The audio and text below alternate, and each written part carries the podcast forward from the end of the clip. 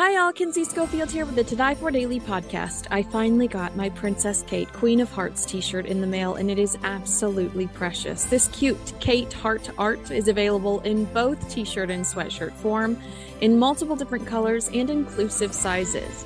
And thanks to its viral success, I've also launched the Princess Christmas t shirt and sweatshirt featuring our Princess of Wales heart art with a Santa hat. The sweatshirt says, Have a Princess Christmas. Order yours today at todifordaily.com.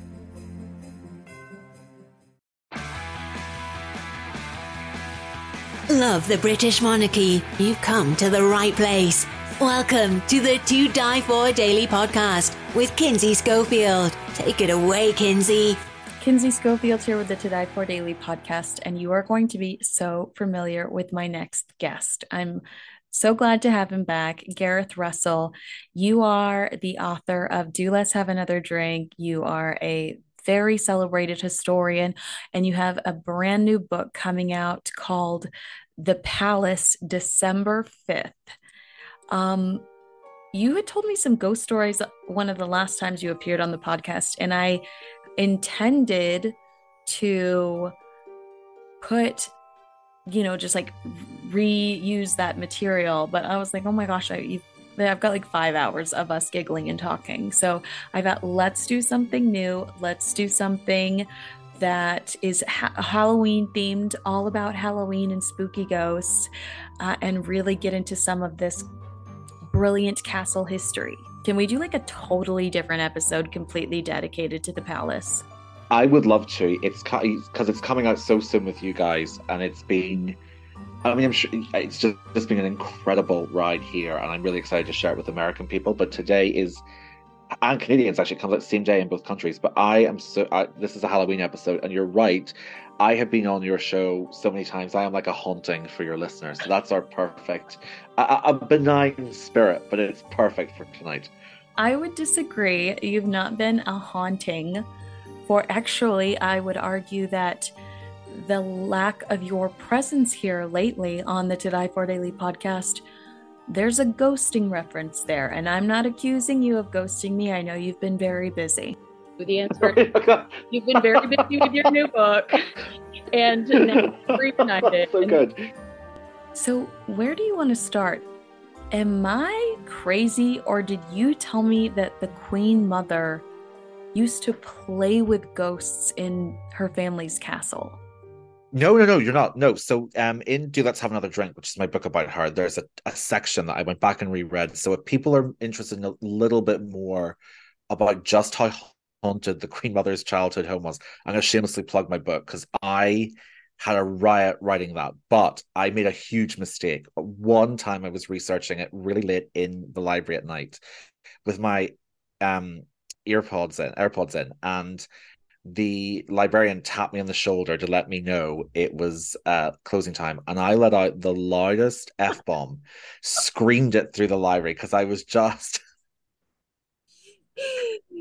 short four letter word, um, just because I was so immersed in these like ghost stories. So yeah, the Queen Mother spent a lot of her childhood at her family's ancestral home in Scotland called Glamis Castle, which, if you're a Shakespeare fan, you will recognize as Macbeth's home in uh, in in Macbeth. And the allegedly Glamis is not just one of the most haunted aristocratic homes in British history, but allegedly one of the most haunted buildings in British history. And the Queen Mother and all her siblings were firm believers in the supernatural because of their experiences. So there is a room there called Duncan's Hall that is allegedly where Macbeth killed Duncan. Actually, it might have been another Scottish king called Malcolm who died there in the 11th century. So that's how long back this castle goes.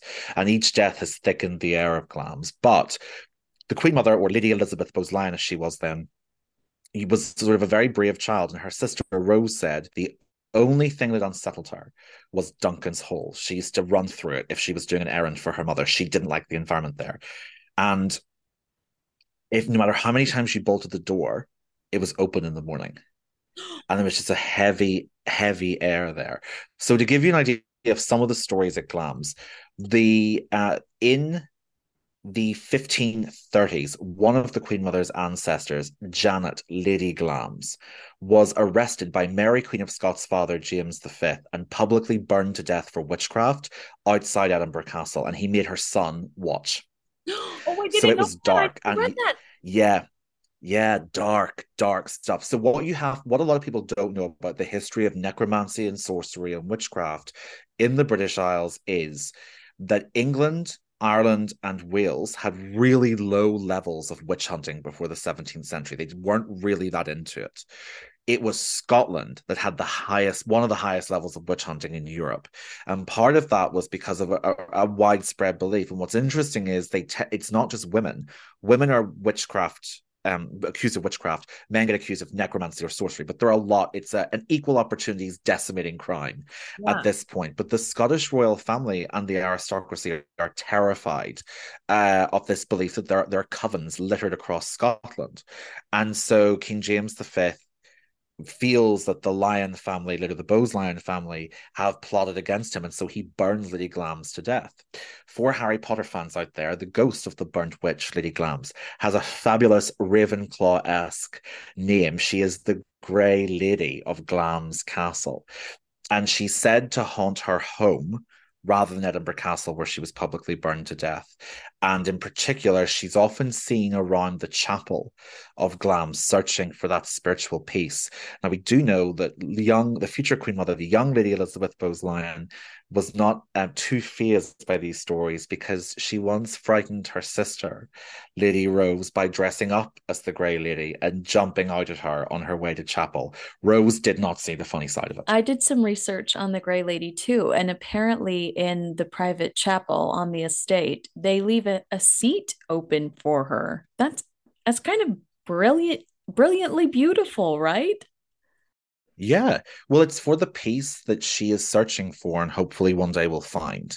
Oh, um, and there and there's such and also what's really interesting is um, I know a lot of Christians uh, Christianity is divided about whether th- these things are, are true or not things like ghosts or, or those or those feelings. But um, the Queen Mother was a very her mother Cecilia also a very devout Christian you know up, up until the 1920s they would wear um, lace veils. They would cover their heads going into the, the chapel. They read the Bible. Elizabeth's morning started. She would go to her mother's bedroom for tea and they would read a chapter of the Bible aloud together. Um, and also, it wasn't until the 1920s that the family installed electricity. So the whole way through the Queen Mother's childhood, it was gas and uh, gas, oil, and candles. So it was very atmospheric. But yeah, there is this, they really believed in this sort of community of the living and the dead. So that's why there's this, and Christianity hmm. along with these hauntings. So that's why a seat is still reserved for Lady Glamis, the Grey Lady, in her family chapel that she worshipped in in the 1530s too. And where does the poisoning of the husband fit in? Because if you research this ghost story, you you get a mention about how she was accused of poisoning her husband. We know she was falsely accused of witchcraft what was the king's issue with Lady Glamis and her family? And I mean, really, truly, was it all surrounding this idea of of witchcraft, or was that a front?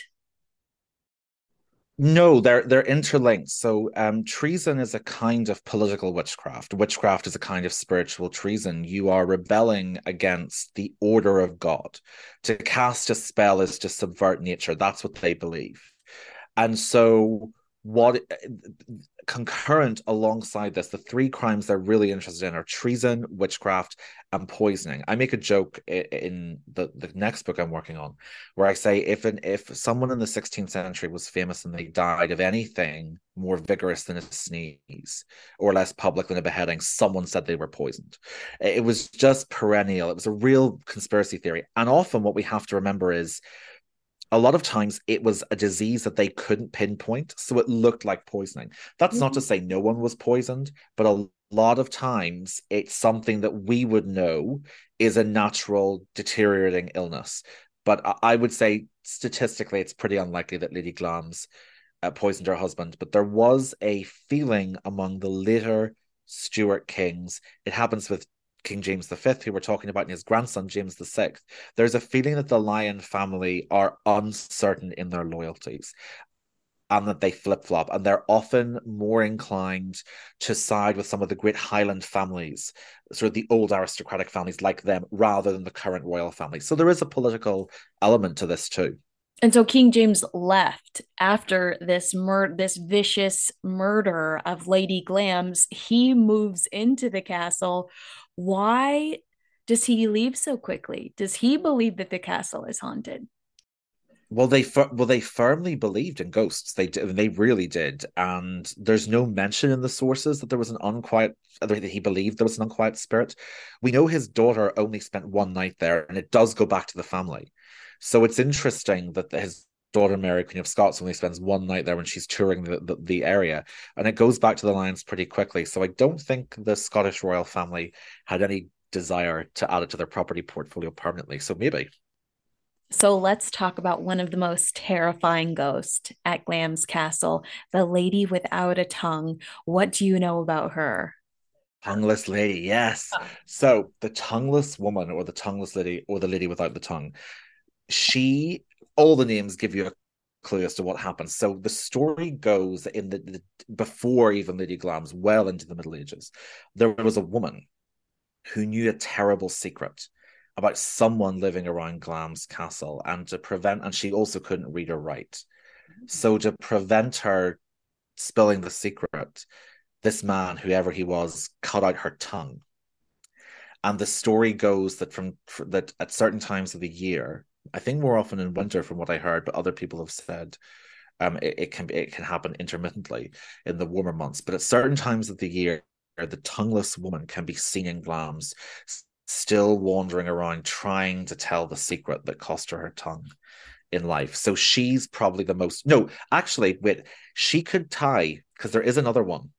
So there, you do you know about the guy who's the devil in the in the tower? Yes, yes, we talked about this on the podcast, but really quickly, um, I want to go back to the woman without a tongue you know, because I think that what I love about these stories is the evolution or the different versions that you hear when it comes to these stories.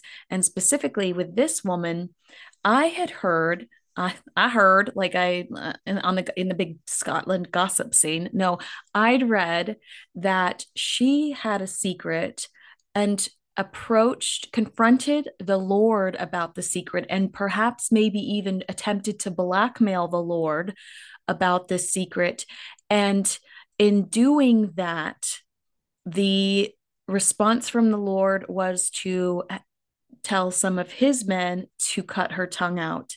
She escapes the men after her tongue is cut out, is running across a courtyard, is caught, and then murdered.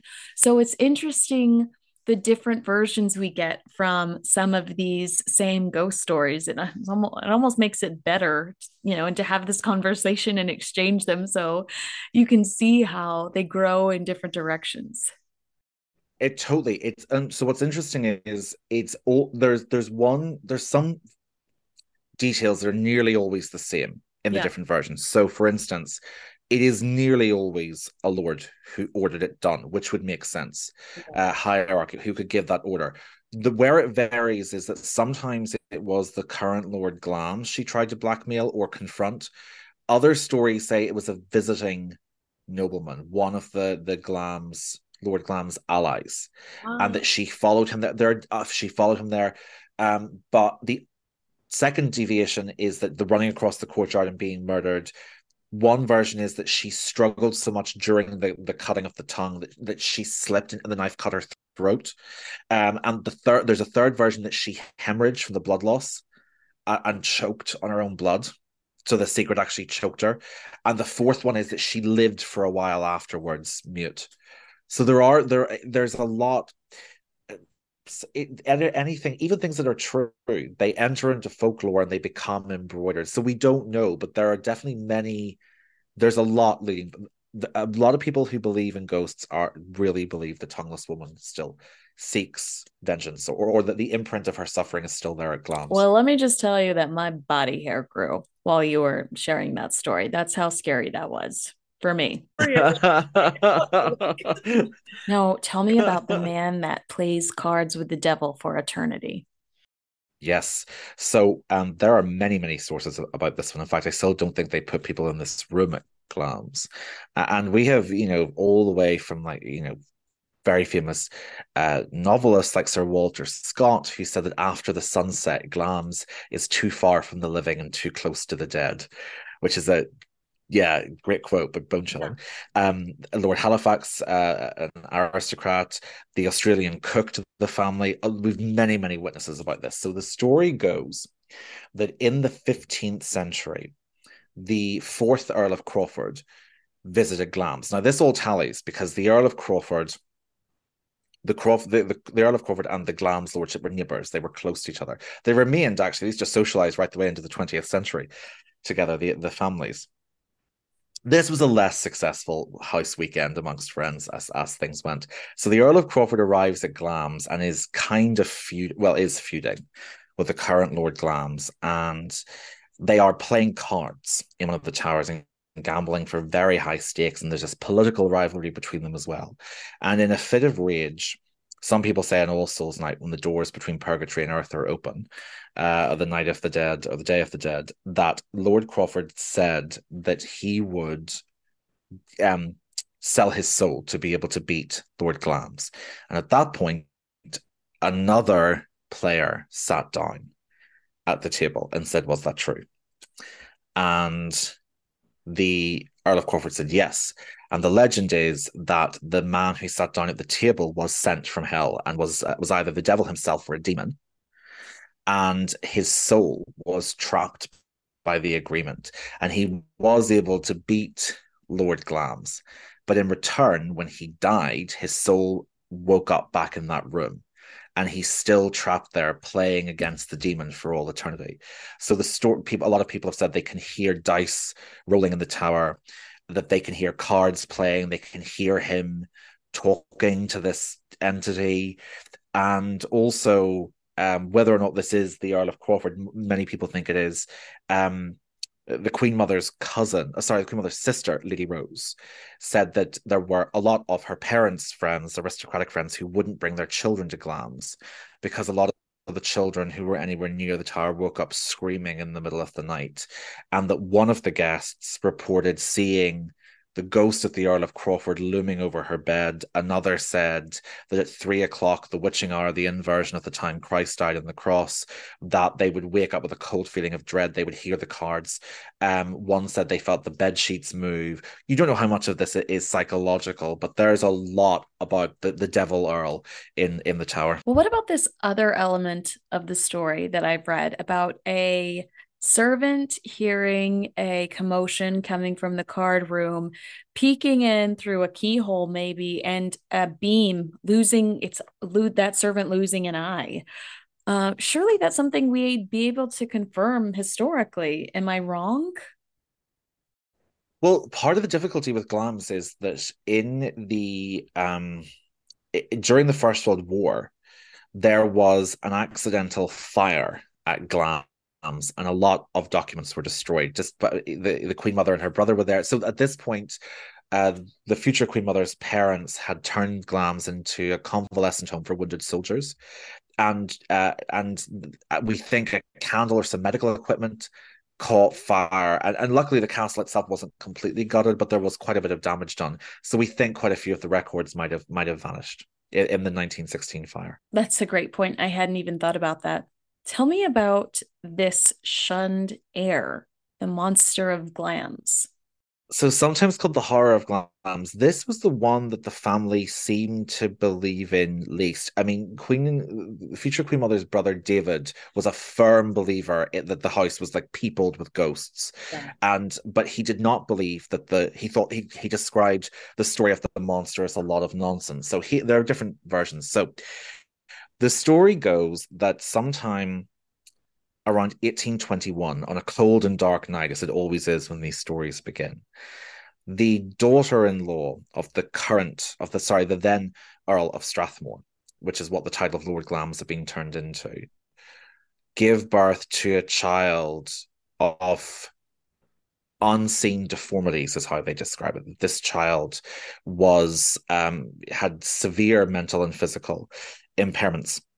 Um, the the official version is that the child Thomas Bowes-Lyon died within minutes of birth, and that the, poor child had so many problems that he he couldn't live even to his own christening, tragically.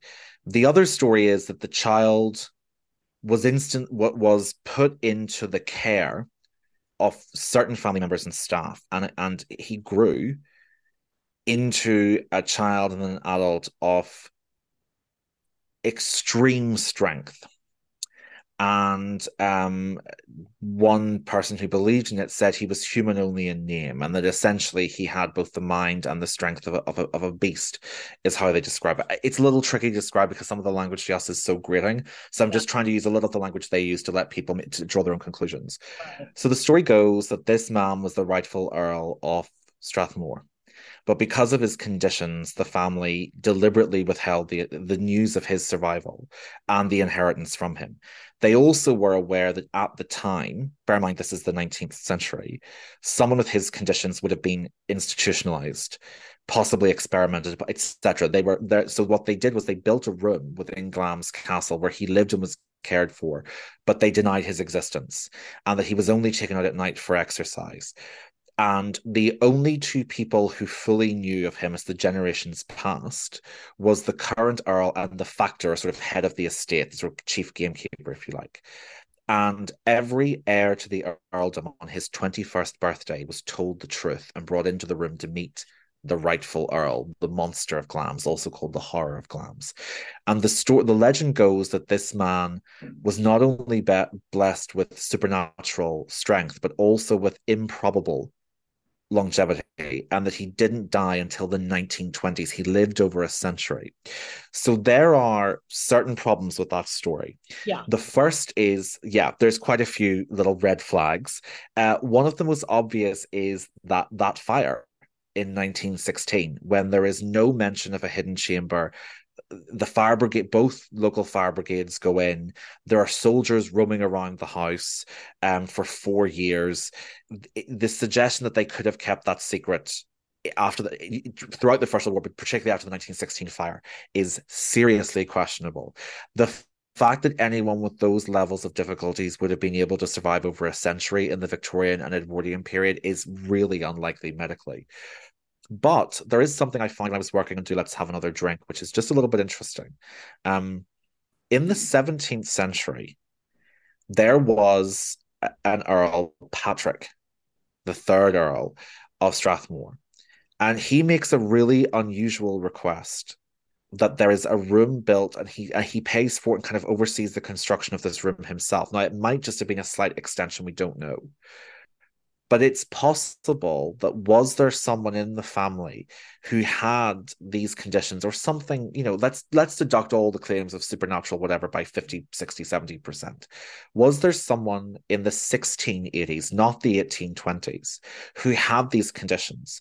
And because at the time those conditions were believed to be a punishment from God, and that person, that family, first of all, the family would have been an object of scandal, but also what would have been done to how that person that the afflicted person would have been eh, treated by society is too horrible even to think of. So did patrick the earl of strathmore have this room built for a relative who had these sort of conditions or something similar to them the legend rumbles around for a little bit, and then the Victorians, with their love of melodrama, take it and run with it.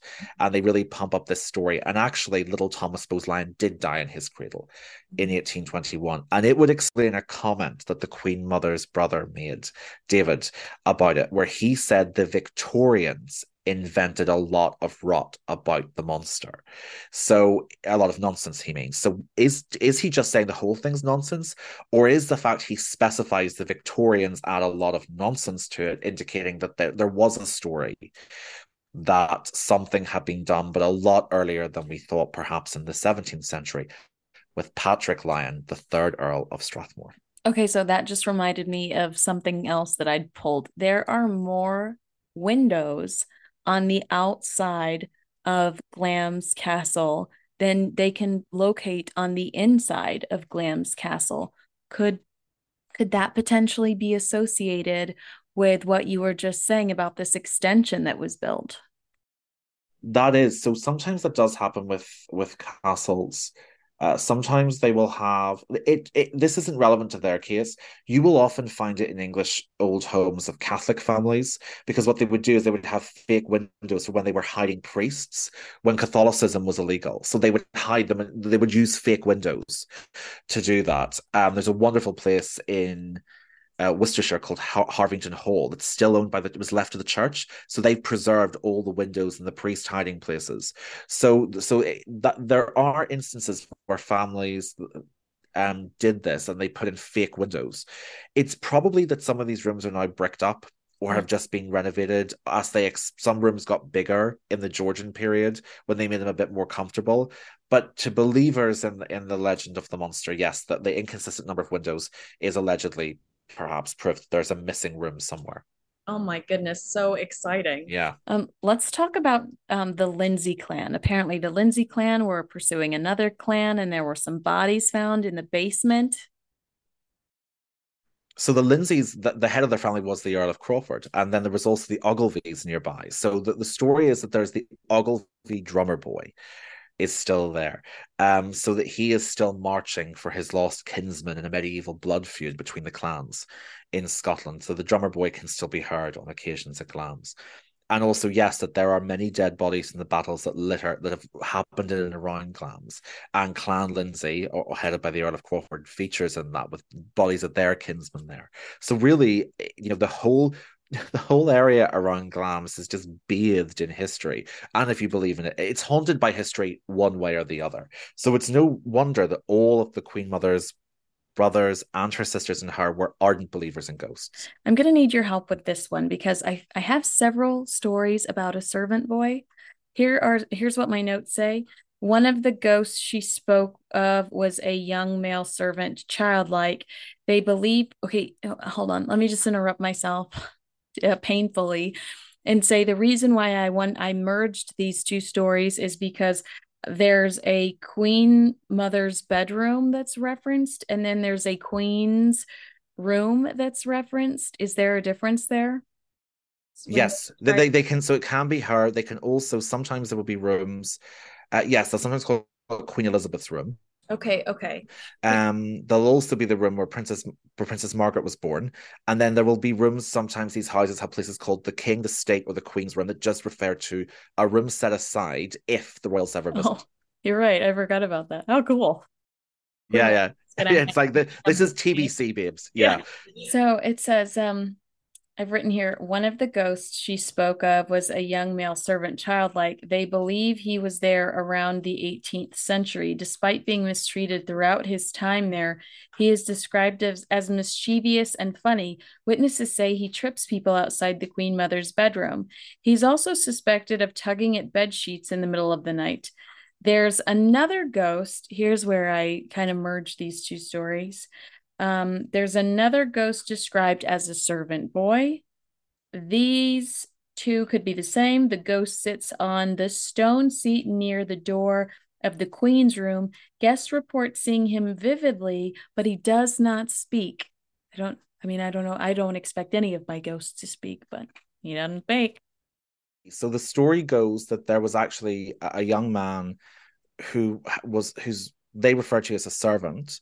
And so give different versions. So because um so he was the son of two enslaved people in the British colonies. But when you arrived in England, Scotland, or Wales, you technically were not a slave. You were a slave in the empire, but you weren't enslaved on in Britain because of a medieval law outlawing slavery on that specific part of the world. So the story goes that this um, young servant boy, so he would have received a wage at the time, but he was he was the son of two enslaved people and had seen some of the the horrors of slavery in the Americas, we believe, um, and that he still occasionally trips people up. And apparently, when the Queen Mother was told this version of it, uh, that he was tripping people up. She said, Well, if he's doing that, it's more than everyone deserves, frankly. She really thought that they deserved it and that if anyone had the right to trip them up, it was him. Um, but there is a different version that he was a Highlander. Uh, so it might be that there are actually three young servant boys that we're talking about here. Um, one that they see visibly, one who may have been the children um, of enslaved people and one who may have been a local village boy. Um, but different stories, different people tell different stories surrounding it. But yes, when the Queen Mother heard the story that it might have been, again, different versions of who this child might have been. Um, whether his parents were were enslaved in the Caribbean or in the American colonies, but when she was told he was tripping people up, she said that that was completely um, within his right to do so, and it was a wonder he hadn't done worse. All right, you mentioned Mary Queen of Scots earlier. What about this one? At Stirling Castle of Scotland, legend has it that a maid of Mary Queen of Scots discovered her lady's chamber at Stirling Castle on fire the young woman courageously saved Mary's life by physically pulling the queen out of the bedroom engulfed in flames. Um, it says the ghost of this maid is said to watch over the castle today and appears as a warning over a potential fire or emergency. Um, I'm just wondering did she die in the fire? Why does she do why does she watch it? Like what what i'm lost in these um i need i need the backstory. I need the origin story. I need i need to go deep. Yeah i because funny i'm i'm working i've just written about stirling castle for my next book. I'm working on a private life of mary queen of scots' son so and he spent his childhood at stirling there is that story but there's no record of a great fire so uh, with Mary Queen of Scots, so it could that could be one of the ones that are that are made up, but it is still it is still one of the most popular ghost stories. But what's interesting is we do have instances of people who did not die in the places and they're still said to haunt them. And and one of them is Catherine Howard at Hampton Court, that she she did not die at Hampton Court, but her ghost is said to be the most vocal of the dead residents still there. Yeah, well, and then there's Jane. What do you think about that's like very vivid uh, this very vivid account of her walking down a staircase in a white robe holding a candle. Jane Seymour, so two of Henry VIII's, well, I have to say, you know, four of them had pretty traumatic experiences at Hampton Court, but two, yeah. two had particularly bad ones. His third wife, Jane Seymour, who died giving birth there in October 1537, and his fifth wife, Catherine Howard, who I've also written about. So I, this is uh, the one I'm probably I've spent the most time with. Um, but she, her downfall began at Hampton Court with an investigation into her private life in November 1541. Actually, um, two days after Halloween. Oh wow! And so what what Day of the Dead, yeah. This is kind of silly, but what I read was that Jane haunts um, Hampton Court be- in a- in agony over the way she treated Anne Boleyn, but she she's likely missing her baby, traumatized by her death after her her baby. M- must be Team Anne, must be Team Anne starting those those rumors or that ghost story. That's yeah, that's probably Team Anne doing some PR. So in um in the in the 1800s, there were two sisters called Agnes and Elizabeth Strickland, who wrote really the first popular history bestseller. They wrote a series of books called The Lives of the Queens of England, and these were juggernaut bestsellers. Like they were flying off the shelves, and they did pretty decent research for what they could at the time. The archives weren't cataloged yet, and actually, what the Strickland sisters did was so impressive. But they did fluff some of the things they couldn't find. And they also were very clear about which queens they liked and which queens they didn't. And in their chapter on Jane Seymour, they went to town on how quick the marriage between Henry VIII and Jane Seymour had been 11, 11 days after Anne Boleyn's execution. Yeah. And they say, you know, there's this wonderfully like damning chapter when they say, you know, she must have been picking out her wedding dress when Anne was picking out her funeral dress. The uh, the the sword was being sharpened for Anne while Jane picked out her wedding cake to go into the up. Like really, kind of they they egg it on, and so the uh, when a lot of um Victorian sympathizers with Queen Jane started becoming interested in the supernatural. They portray the ghost at Hampton Court as someone racked with guilt for what she had done in betraying her queen by marrying her husband. So, yes, it is probably an offshoot of how harsh the Strickland sisters were about Jane. And so there's a story of her racked with guilt, wandering up and down Hampton Court. Uh, and then, and it's interesting though, that one's really popular in the Victorian period, but the one that keeps getting more popular is that this story of Catherine Howard when she was she discovered that her husband had heard that she had she had hired a former lover allegedly to her staff, a man called Francis Derham. And the story goes that she realized that the only way to save her position was to reach him and try to beg for mercy.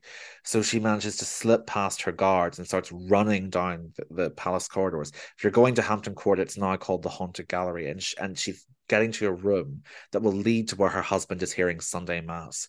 And she so nearly gets to him, and then the guards catch her and drag her back, and she's screaming for her husband to see her and have mercy on her. And he doesn't, and he leaves for a hunting trip and never sees her again that day, uh, that night.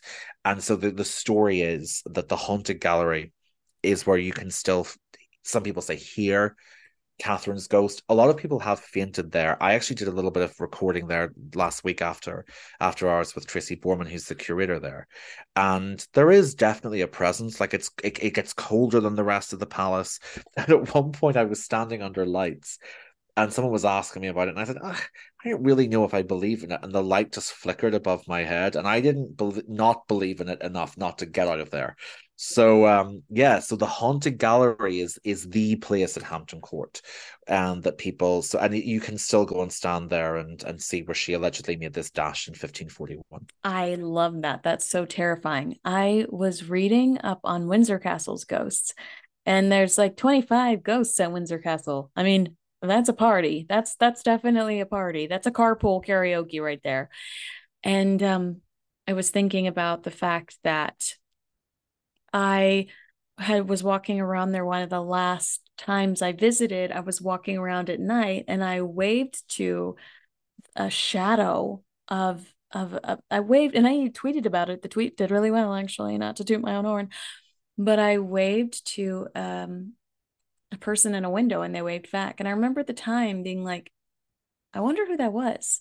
I wonder is that a is that a servant? Is that a you know, a housekeeper, a, ca- a castle keeper, and wondering who that could be. And now I'm like, was that a ghost? Well, you know, in, in California, in your neck of the woods, the old British luxury liner, the Queen Mary, is allegedly hugely haunted. And the joke is that back in her glory days in the 1930s and 1950s, that a first class ticket was so expensive that the ghosts are still sticking around to get their money's worth yeah. um, by just refusing to check out of their cabins. But one lady was telling me that she used to work on the Queen Mary and that she had the headphones on and she heard, she gave some directions to to someone who'd, who'd come on board for the day, a sightseer, and she gave them directions to where this coffee shop is today, but would uh, the cafe would have been at a different end when the ship was at sea. And she heard, she says she heard a, a ghost's voice saying that stupid girl doesn't know where the cafe is. So she said, I was not only haunted, I was insulted. Like shade was thrown. It was um it was something that she yeah so it, i mean it's just the most it's interesting because i've been talking with a friend who really really believes in hauntings and another who doesn't and i i'm either way i think they are ju- they are such a testament to like the, the power of history just washing up on right. these places that we all go to well there's something too when you experience loss i feel like there's there's something where we go through that we just need to know that there's somebody on the other side or or some sort of opportunity to reconnect. Does that make sense? Desperate to feel like there's something else and it's not over. There's a sense also, I think sometimes you people who are very empathetic, when they think and feel of the pain that these people went through in their life, the empathy can create a, a desire or a sense of reaching out to hold the hand of the person who went through it, and that there's this humanity that transcends time. Hmm. That was so pretty. You should consider becoming a writer. I'll look into it someday. there are so many sightings on Anne Boleyn. Um, and when I study some of the individuals that really champion Anne Boleyn, they discredit all of the hauntings from Anne solely based on the fact that they believe towards the end of her life she was really ready to move on. Um, she was kind of had found some sort of peace and was just ready to be uh, heading on over to the other side. In all of your research of Anne Anne Boleyn, um, what's your take on on that? I guess you know the idea of of her running down a hallway holding her head. Well, she certainly was. I mean, there's there's a definite sense of in those 17 days between her arrest and her execution, and particularly the four between her trial and execution, where there is a very palpable sense of a kind of Christian reckoning within her soul. She's very focused on heaven and she's focused on prayer and Holy Communion. Um, so I think she was, you know, she said allegedly something like, "He who showed me how to live will show me how to die," and she she really did kind of go in a in a very Christian religious sense of peace um, as much as there could be in very difficult circumstances. So certainly that that tracks. There is a fabulous story, um, which my friend who doesn't believe in hauntings at all, when I told him this, he said, uh, "I that if there's one story I believe, it's that Anne would come back for that reason alone, which is that in the mid 20th century, Lady Baden Powell, whose husband founded the Scouts, was given an apartment to live in at Hampton Court Palace, and she began hosting seances and she claimed that she the spirit of Anne Boleyn came through, and that her message was that she loathed what Lady Baden Powell had done with the decorating of the apartments. And um, my friend said, Yeah, like Anne Boleyn coming through to be like, I hate what you've done with the place is right on brand. So it's it's like it, that made me laugh. But yeah, there were there were a lot of seances at Hampton Court. A lot of spiritualists lived there in the Victorian and Edwardian period. But yeah, I Anne Anne I don't know about. I, I certainly from what I know of her, think she she was a very glamorous woman and uh, called the glass of fashion. So I don't know if she'd ruin her image by running by doing a sprint up and down a corridor holding her own head. That's, yeah. that's not on brand. Not on brand. No, not at all. That's no. so funny. Do you have any other ghost stories? There's only, the only. I mean, I had one at Hampton Court where it was sort of an emptier day, and I was walking out of the kitchens during research for the palace, and I sort of stopped a corridor that turns towards the domestic quarters in the hall. I, I, like it wasn't anything terrifying, and it might just have been my mind, but I had a really strong feeling that someone was watching me. Like it was a completely empty corridor, but a very strong sense someone was there. But that could just be me having spent way too much time in the archives. But it was quite. I sort of stopped and looked, and it didn't go away. That feeling. Very bone chilling. Um, before I let you go, you and I had talked about a possible but unlikely Diana ghost story. I want to get the details on that. Yeah, so in September, sorry, in the summer of 2000, the Queen Mother invited, bear in mind, as we've said, the Queen Mother, a lifelong believer in, in this in the in ghosts, so and in Christianity. And in the summer of 2000, she invited a local vicar to Sandringham to perform an exorcism on a ground floor room that allegedly had been the room or next to the room where her husband, King George VI, passed away in February 1952. And there had been a long tradition of servants at Sandringham, the royal family's estate in Norfolk, of being extremely uncomfortable with the room and a feeling of a of a spirit which was unquiet um, there. And there were different people who said it was King George VI himself which the Queen Mother didn't believe, and that it may have been the spirit of Diana, Princess of Wales. But that may simply have been a story that arose because it was so soon after Diana's tragic death. And but it, it seems that servants were uncomfortable with this room before Diana's death in 1997. But anyway, the Queen Mother invited the vicar over for an afternoon exorcism to bless the room and make sure that there was no longer this lingering sense of spiritual unease or a haunted sense. And he did it, and they had tea afterwards, and off he went. And apparently, the room was fine ever since. So, at the age of 100, to be organizing an afternoon exorcism and tea for the local vicar, I think shows a tremendous commitment to remaining busy and proactive. exactly. Gareth Russell, it's been such a pre- pleasure to talk to you. You are such a good friend to me, and I greatly appreciate your wealth of knowledge when it comes to all things royal. Uh, people can purchase your book, The Palace, pre order it today. It's coming out December 5th. Do Let's Have Another Drink a brilliant, brilliant, brilliant book uh, that I absolutely adore. You've got to get your hands on that if you haven't already. Both would make excellent Christmas gifts. Gareth's going to come back to talk to us about the palace closer to its December 5th release date. Uh, thanks so much again, Gareth. We absolutely adore you. Thank you so much. That means a huge amount. And thank you also to everyone who listens to this podcast for being so lovely. Congratulations on all your success. I'm so proud of you. I'm going to race stupidly. It's like 9 p.m. here. I'm going to go try and get my steps in and hopefully not die of fright um, know, after right? this conversation.